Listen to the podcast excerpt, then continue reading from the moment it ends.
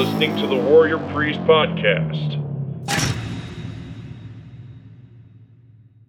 This is the Warrior Priest Podcast, midweek debrief number 17. And I'm the Warrior Priest, Donovan Riley. It is Wednesday, May 27th, 2020. And already this week, in just three days, much has happened. We're still in the midst of the COVID 19 pandemic. Coronavirus is still on everybody's minds. Different states, depending on where you live, are in different states of sheltering at home, opening back up, people going about their lives or not.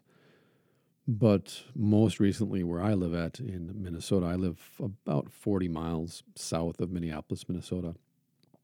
And within the last 48 hours, a man, George Floyd, was murdered by a police officer, while three other police officers stood by and did nothing. As a consequence, the city exploded, and the level of civil unrest is much higher than I've seen in quite a long time, actually. I think part of that is the fear and the anxiety and insecurity that was already there as a consequence of the coronavirus and specifically the mayor of Minneapolis's handling thus far of the coronavirus, the governor of Minnesota's handling of the coronavirus, the media's handling of information regarding the coronavirus has already had people, gotten people wound up, afraid, insecure, anxious. It's hot and it's humid because it's spring. Add to that the simmering tension between the police in Minneapolis and the community, which has been there for decades, by the way. When I was in college in the early 90s, it was a known fact and testified to by primary documents of the time that if you did not want to have an altercation with the Minneapolis police, you did not hang around in downtown Minneapolis after 11 o'clock at night. In fact, more than once, someone was handcuffed to a radiator in the back of a bar or a nightclub and beaten, sometimes beaten to death by Minneapolis police for one reason or another, one self justifying reason or another. But then I talk to old timers who were around Minneapolis in the 70s and 80s, and they talk about Minneapolis police beating up homeless people and junkies and prostitutes in broad daylight on the street. There's a long standing institutionalized corruption within the Minneapolis Police Department, in my mm-hmm. opinion, based on primary documents, court documents, anecdotes from friends and acquaintances. And more than that, in this instance where this man, George Floyd, was murdered by this police officer, it did not have to happen. As far as we know, based on the video that we have, and this is 2020, someone on their phone was there on the scene less than 10 feet from the incident and recorded, I think, five to seven minutes of what happened. So it's not just a matter of, well, you have to understand this in context. You don't have enough to go from. This isn't a 30 second or a one minute clip. This is a five to seven minute video. It's documented. And it didn't have to happen, in my opinion. For those of you who are martial artists, for those of you who have seen the video, if you haven't seen the video, I encourage you to watch the video. Watch it and make up your own mind. Judge for yourself. This is my opinion. But as a martial artist, I know how long I can squeeze your throat, how long I can choke you before you will be rendered unconscious. I also, therefore, know how long I can choke you before I can kill you. And it's not five minutes, it's not seven minutes, it's roughly 20 seconds. In roughly 10 seconds, I can choke you unconscious. In 20 to 30 seconds, I can kill you. If I put my knee on your esophagus or I put it on your throat, and I put all of my body weight, all 180 pounds of me, and I focus all of that weight into my kneecap, and I put my kneecap in your throat, I will choke you to death in no time at all. I don't need five minutes. I don't need seven minutes. I need seconds. That's all.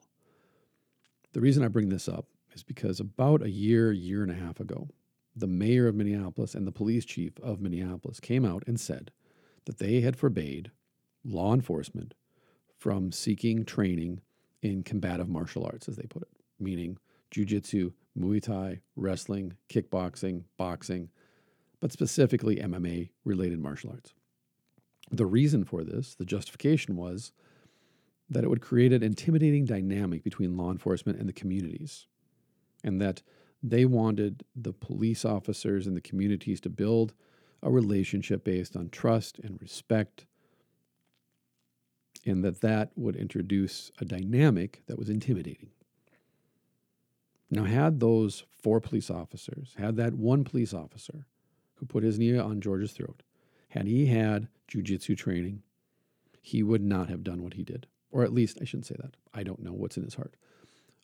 I can say that more than likely, with let's say a year worth of jujitsu training, a year worth of mixed martial arts training, in that year he would have learned respect. He would have learned good judgment. He would have had started to develop good character. His ego would have been crushed so that he didn't need to prove anything to his fellow officers or to those who were standing by watching this happen. He wouldn't have had to prove anything to George because he wouldn't have had to prove anything to himself. Because in jujitsu, in mixed martial arts training, you find out the truth about yourself, whether you like it or not. Your weaknesses, your vulnerabilities, your strengths, your skills. Jiu-jitsu, in particular, it humbles you. It crushes your ego. It shows you, it exposes, it holds in front of you your own beating heart and says, This is who you are. Now, is that who you want to continue to be? Do you want to build on this? Or do you want to seek to tear this down and rebuild something else in its place, something better, something stronger, something good? Then, when you encounter a man who appears to be intoxicated or high on drugs, you can de escalate the situation before it even begins because you know how to handle yourself in a fight. You know how to handle yourself as a man in a confrontation or an engagement with another person. So that when that other person, who may appear to be high or intoxicated or inebriated, does not pull a knife, does not pull a gun, does not act aggressively toward you, you in kind do not escalate the conflict. You do not create the conflict or escalate the conflict. You do not seek to engage this person with violence that is not equal to the level of energy that is coming at you. If you come at me, let's say a five out of 10, let's say that you're mildly aggressive towards me. Maybe you're just talking to me in a way that is agitated, semi threatening, but not emotionally. You're not out of control. I have a choice in that moment escalate the situation, escalate the conflict, bring it up to seven or eight, speak more aggressively, threaten you, adopt a posture and a facial expression that is threatening and aggressive. I can choose to de escalate the situation and take it from a five to a three. I can speak gently and kindly. I can choose not to respond with the same level of smug entitlement or mild aggression, passive aggressiveness that you've chosen to display towards me. Or I can respond in kind. But I have that choice because I'm trained and I've been in a fight. I've been tested in the gym and in competition. I know myself. I know who I am. I also know the variables. I know the consequence of violence and the variables that come with that, and the intangibles, the things that I can't control in those moments. So that if I choose to escalate the conflict or create a conflict, I am also choosing to introduce into that conflict variables that are outside of my control. And once I open the door to those, whatever happens as a consequence is my responsibility. So if I chose to drag a man off a car, put him on the ground face down, put my knee in his throat, and put all of my weight down on that knee, that's my choice. I'm choosing to create a conflict or escalate a conflict that is there already. And therefore, I am now responsible for the consequences of my actions. But if you don't have that training, if you don't have that background, because it creates a dynamic of intimidation between you and the community, then what we're talking about is not just the behavior of a few individual police officers. We're discussing institutional corruption from the top down, from the mayor to the police chief to the officers on the street. And then what do we do? Do we fire the four officers and say, there, justice is done? Do we charge the officer with murder and put him in jail and say, there, justice is done? And then allow the politicians and the police chief to mollify the public, to pacify the public with sweet nothings, with words that seek to pacify the public and say, there, it's dealt with. We're going to make changes. We're inviting community leaders to sit on a special committee or council to make real, long-standing changes to the infrastructure of our department. If that's the case, then why in the 90s when I heard that has nothing changed? Why, when that was said in the 70s and 80s, had nothing changed when I was running around in downtown Minneapolis in the 90s? If institutional corruption, as we've been told over and over again, is not being curbed, the infrastructure is not being changed. The institution perpetuates itself and continues to do so. Why do we, as the public, those who they are sworn to protect and serve, why do we continue to allow this to happen? And then why, on the other side, are we surprised when George Floyd is murdered and thousands of people and go out into the streets and protest and throw rocks and attack people? Why are we surprised? How far can you push a group of people? How far can you push a person before they finally snap? What cocktail of events has to happen before a person or a group of people finally say, enough is enough? We've seen it already with the population in general and the response to certain governors' autocratic, authoritarian dictates that are masked as concern. People have just quit listening turned off the TV and gone outside and just started going about their lives. Small business owners are opening in defiance of governor's orders. Churches are opening in defiance of governor's orders. People are already angry. It's like I said, they're fearful, they're anxious, they're insecure, but they're also angry. They're angry that the federal government has no plan for reopening, states have no plan for reopening. It seems as if governors are picking and choosing who is essential and who is non essential which is just soft language for there are essential people in our society and non essential people in our society. And when a police officer murders a man, what you're essentially saying by not holding those officers accountable to the same laws as you and I are held accountable to, what you're saying is depending on what uniform you wear, murder isn't always murder. If you want equity, if you want justice, if you want people to believe your rhetoric, then you have to hold yourself to the same standards of accountability and responsibility and justice and morality as everyone else. Because as a leader, whether it be a police officer, whether it be a soldier, whether it be a mayor or a governor or a senator or a congressperson or the president, we chose you and said, We want you to be responsible for protecting us. We want you to be responsible for legislating laws that are beneficial to society as a whole, that benefit all people to one degree or another.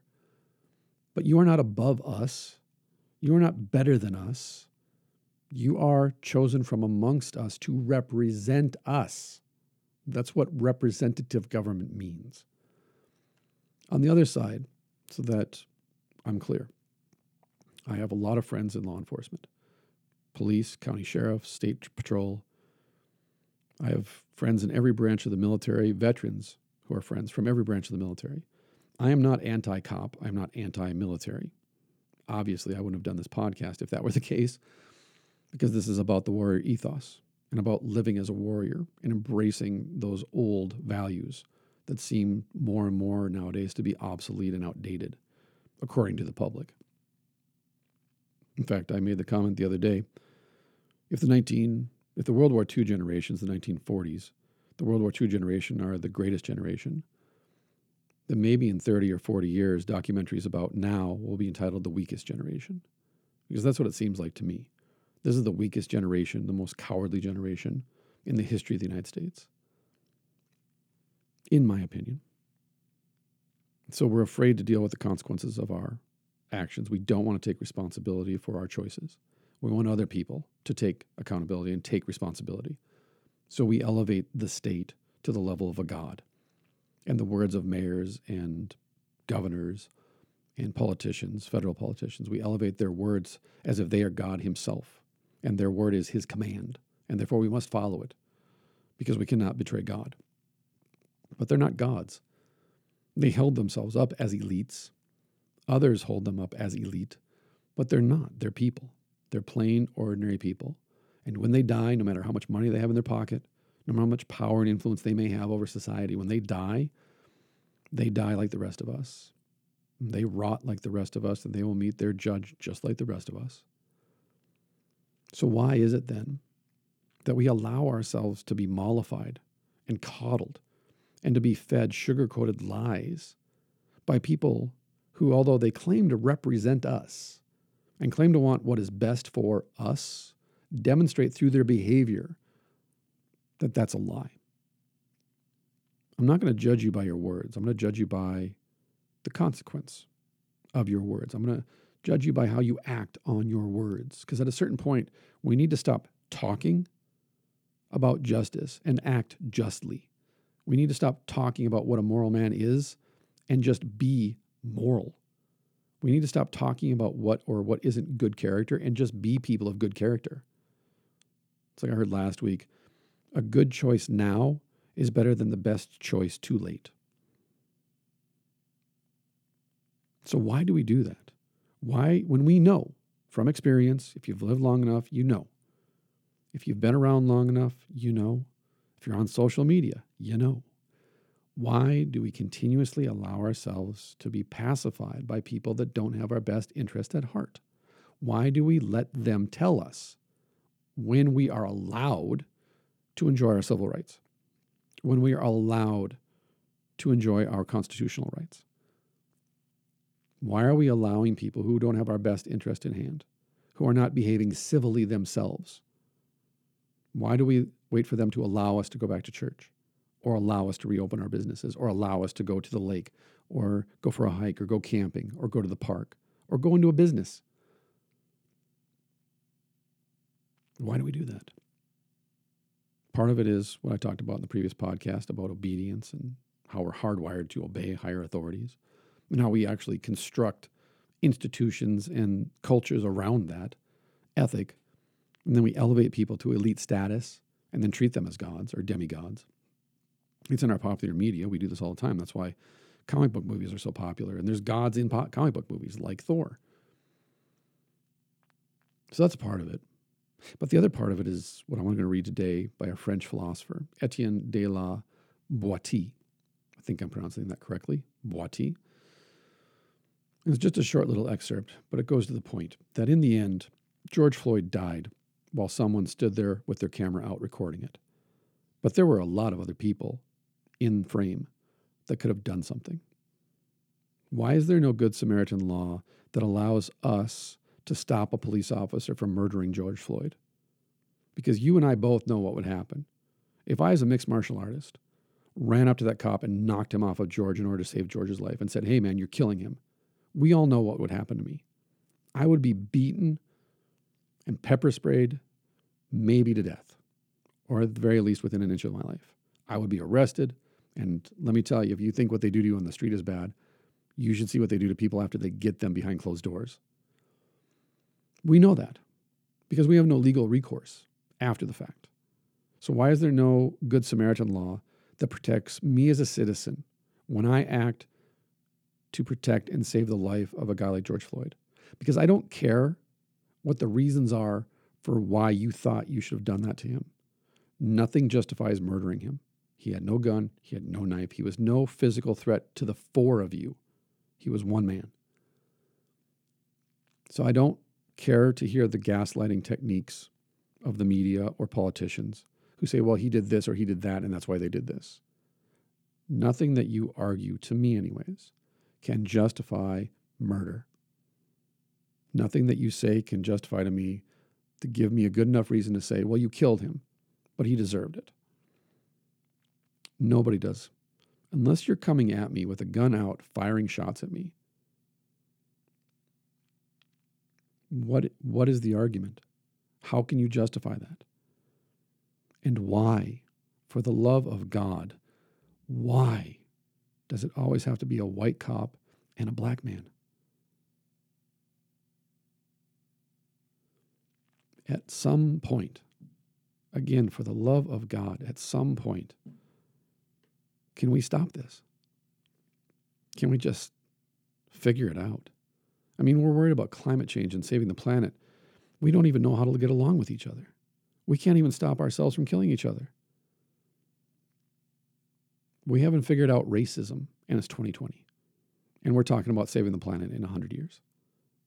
How about we point all of that energy that we pour into climate change and that whole argument as an example? How about we take all of that energy and focus it entirely upon this generation after generation after generation of police officers? Again, not all police officers, not even a majority of police officers. All of the veterans that I've talked to, all of the police law enforcement people that I've talked to are sickened and disgusted by this and say it's wrong, wrong, wrong. Because these are human beings. These are not people without character or ethics. These are not people who don't train martial arts with me, for example. They see this for what it is. It's wrong, it's morally evil. But what we see is this incident happening over and over and over again. And in the age of social media and smartphones, it's impossible to hide, or nearly impossible to hide. So, why? Why don't we stop listening to our leaders and turn and face each other? Because right now in downtown Minneapolis, you have black people, brown people, you have white people, you have Latinos and Mexicans, you have black folk, you have white people, you have Hmong, you have Chinese, Japanese, South Pacific, Indian, African, European people, all together, united in protest of this murder. So we can do it as individual people. We can choose to do this. We can choose to not be enslaved to the rhetoric of the politicians. We can choose that. We can choose to be united and recognize that what divides us more than anything is the rhetoric of the media and politicians who want us divided, who want us fighting with each other so that we don't recognize the truth.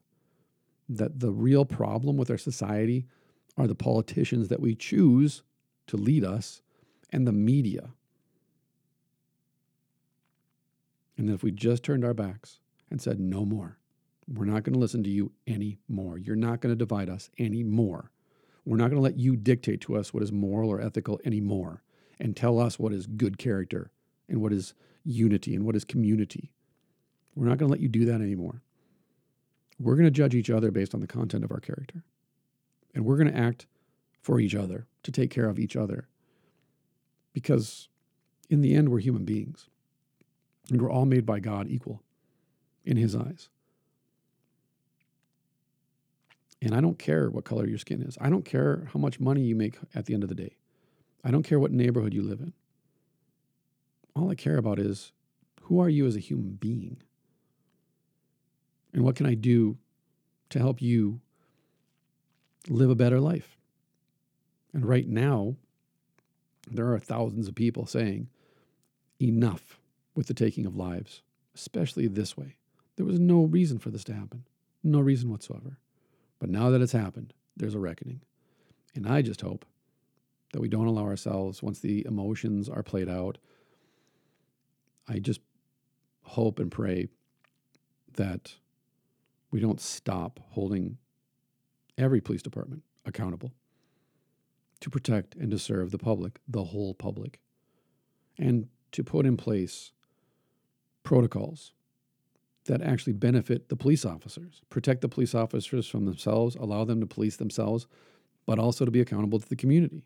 Like I said, I would love for every martial arts gym in every city to go to local law enforcement, to go to the fire department, to go to the EMTs and say, hey, you're on the front lines every day. You see some crazy stuff and you have to deal with stuff that I can't even imagine. I'm going to offer you free classes, free training, or at a discount, whatever it might be. I'll come to you. I'll come to the firehouse. I'll come to the to the precinct. We can meet at my gym, wherever you want to do this at.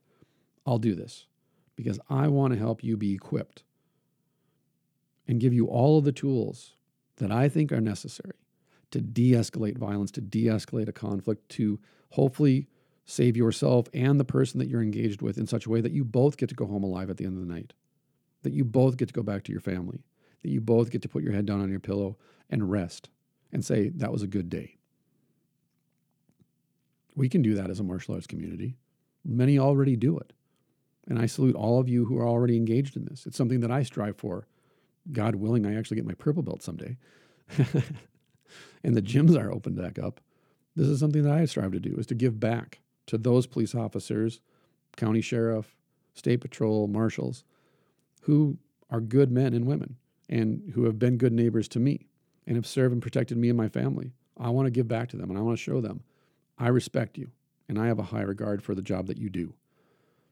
And this is something I can give back to you. If you have faith, I want to be your pastor. If you don't have faith, but you want to learn self defense and combatives, I'm here to help you with that too. Because it, it can only improve our community if we take responsibility ourselves for the betterment of each other and stop leaving it to those who live removed from us, who live in high rises or live in mansions or flee the city during the COVID outbreak for cabins or their summer houses or fly away to different states while we stay and suffer and we stay and struggle. I don't know. It's been one of those weeks. So I'll read this quote and then I'll tune out. This is from Etienne de la Boetie from the Discourse on Voluntary Servitude. He explains Obviously, there is no need of fighting to overcome this single tyrant, for he is automatically defeated if the country refuses consent to its own enslavement. It is not necessary to deprive him of anything, but simply to give him nothing. There is no need that the country make an effort to do anything for itself, provided it does nothing against itself. It is therefore the inhabitants themselves who permit, or rather bring about their own subjection, since by ceasing to submit, they would put an end to their servitude. A people enslaves itself, cuts its own throat. When having a choice between being vassals and being freemen, it deserts its liberties and takes on the yoke, gives consent to its own misery, or rather apparently welcomes it. We submit ourselves to our own subjection, whether that be for good or for evil. We enslave ourselves. We cut our own throat because we have a choice whether to be slaves or whether to be free. It is not a contradiction. It is not mutually exclusive that we want to fight for civil liberties, our civil rights, and protect the health and well being of our neighbor at the same time. Those are not contradictory. But to listen to the media and politicians you would think that those were the only two choices. You were either team don't kill grandma or your team make money. Versus no. You can actually do both simultaneously so long as you're free to do it. If I'm free to open up my business, if I'm free to make a paycheck and free to put money on my kid on my table for my kids, I'm also then free to help my neighbor put food on their table. But if I can't open my business and I can't make money and I can't put food on my table, I don't have time to worry about my neighbor and whether they're eating or not because my family's starving. I can't worry about whether he's sick or not when I have to worry about our kids being sick because they can't go outside. They can't build up their immune system. They can't get the proper vitamins. They can't get the proper nutrients. It's not either or. That's how we get divided. We take up this side or that side. We're team red or team blue. We're team conservative or team liberal. We're team grandma or we're team capitalism. No. That's a lie. It's a false, it's a false dichotomy. And we cut our own throat by doing so because we cut our neighbor's throat. The health and the well being of our neighbor is our health and well being because everything that we have came from someone else's labor. Everything I have came from someone else and the work that they did. All the food in my refrigerator came from somebody else's labor. The car that I drive, someone else built that for me. The gas that goes into the car, someone else had to get that gas for me. I don't know how to make gas. This whole rig that I record on, somebody else made that. You subscribe to the show, encourage me with your DMs and your text, support me financially. All of that is from outside of myself. I didn't do that. I don't deserve, I'm not entitled to any of that. You choose to listen. You choose to support me financially. You choose to share this with other people. And no, that's not a commercial, it's just on my mind as an example. Like all of this is possible because of other people. I can't train jujitsu without other people. You could try, but it doesn't really work. I can't train Muay Thai without a sparring partner. You can only kick so many trees before you need a real human being to interact with. Everything that I've ever received in life, good or evil, has been from other people. And then I chose in that moment whether to receive or reject that. And they chose whether to receive or reject me. But we go around all the time thinking, believing it's all about me and what I can get for myself. It's all about taking care of me and my own without stepping back and reflecting that everything that we have came from someone else's labor. And that if we all come together and recognize that together as a community, that each individual contributes something unique and necessary to our community, and that all of us together are stronger as a consequence, that's when we start to move forward as a society. That's when culture is enriched and improved. Each individual enjoys their rights as a free man or woman and then comes together with other free men and women and says, "Hey, I've got this, you've got that. I learned this I learned this from Sesame Street when I was 3. You've got paints, I've got paintbrushes, he's got paper. If we come together, we can all paint a pretty picture. I learned this when I was 3. What happened? Well, we became weak as a consequence of the luxury and privileges that we enjoy. We became cowards we gave away more and more of our freedoms to others and said, Here, you take care of this. You think for me. You make decisions for me. I'll just do what you tell me to do. And then when those people make decisions we don't like and do things we don't like, we complain and we post about it on social media. But we don't do anything about it. We are obsessed with trivialities. We are amusing ourselves to death because all we care about is pleasure. But what happens when something isn't pleasurable anymore? And our cravings don't satisfy us anymore, and our relationships are empty and hollow and don't provide any nutritive value to us anymore in body, soul, or mind. Then what? Who are we going to look at and say, This is your fault, you did this? In the end, we cut our own throat. In the end, we enslave ourselves by giving away our freedom. We give up our liberties, and instead we put on a yoke of slavery. And it's not a light yoke either, it's not an easy burden. Instead, we consent to our own misery because all we care about is feeling good. All we care about is pleasure. That's why McDonald's is open and liquor stores are open and opiate subscriptions are being filled.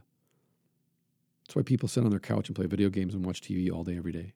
That's why people don't want to go back to work because we love pleasure and will do anything to enjoy it. Gyms are shut down, McDonald's is open. Liquor stores are open. But what about health food stores? What about the vitamin shop? I can get opiates at the drop of a hat. But I don't really hear anybody saying we need to stay healthy. We need to build up our immune systems by eating the right foods, getting enough sleep, making the right choices, thinking critically, reading books, engaging in critical dialogue with each other, holding each other accountable, taking care of each other.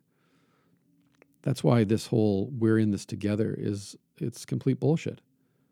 When a political leader says we're in this together, they say it from behind the walls of their mansion. We're not in this together. I talked about that a couple podcasts ago. That language, that that language of, of collectivism, is basically a way to destroy individuality and individualism and independence by saying, well, why are you doing your own thing?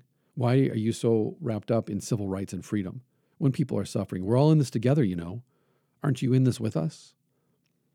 It's like, well, as a point of fact, the only person that I see that isn't in this with us is you, the one saying that. It's a sugar coated lie. We must hold our leaders accountable and responsible. We must we must hold law enforcement accountable and responsible. We must hold each other accountable and responsible. Do I blame the police officers for the death of George Floyd? 100%. Do I blame the mayor and the police chief for creating conditions within the institution that opened the door to this? 100%. Do I think that violence is the only answer? Absolutely not. I think it's the last answer. I think that's what you respond with when your back's against the wall and you have no other choices. And everybody's got to make your, their own choice about when that is. And there's thousands of people right now who are saying, enough, enough's enough. So we all, I think, need to take a step back. We all need to take a step back and detach and observe reality. Observe it, not our perception of reality, not how we want things to be, but actual reality. And then ask, am I contributing to this slavery or am I contributing to freedom? Am I contributing to justice or injustice? Am I contributing to other people's health and well being or am I being selfish and taking away from that? Because there's people I love. And that's what, for me personally, hurts the worst about this is that there's people I love who are not white. And even though we love each other, this is a thing then. It's a seed that gets planted in our minds and it's always there. And I don't want it to be there, but it is. And now that seed of, of skin color and that seed of class status and that seed of blue lives versus black lives, those seeds are planted in my mind now. And whether I want them to or not, they're going to grow. And now I got to fight and struggle because they're weeds. They're not fruit trees, they're weeds. But thankfully, I think the path forward is love. And I know that sounds corny, but I mean it sincerely. Is that if you want to defeat racism and classism and sexism and all the isms, if you if you really really want to do something to change that, you have to love each other. You have to love each other as you would want to be loved if you were in that situation. If somebody had their knee on my neck, I would want George Floyd to run to my rescue and knock that police officer off me. And I pray God gives me the strength, if I'm ever in that situation, that I would run toward the fight, not away from it. So, to my friends, to my teammates, to my neighbors,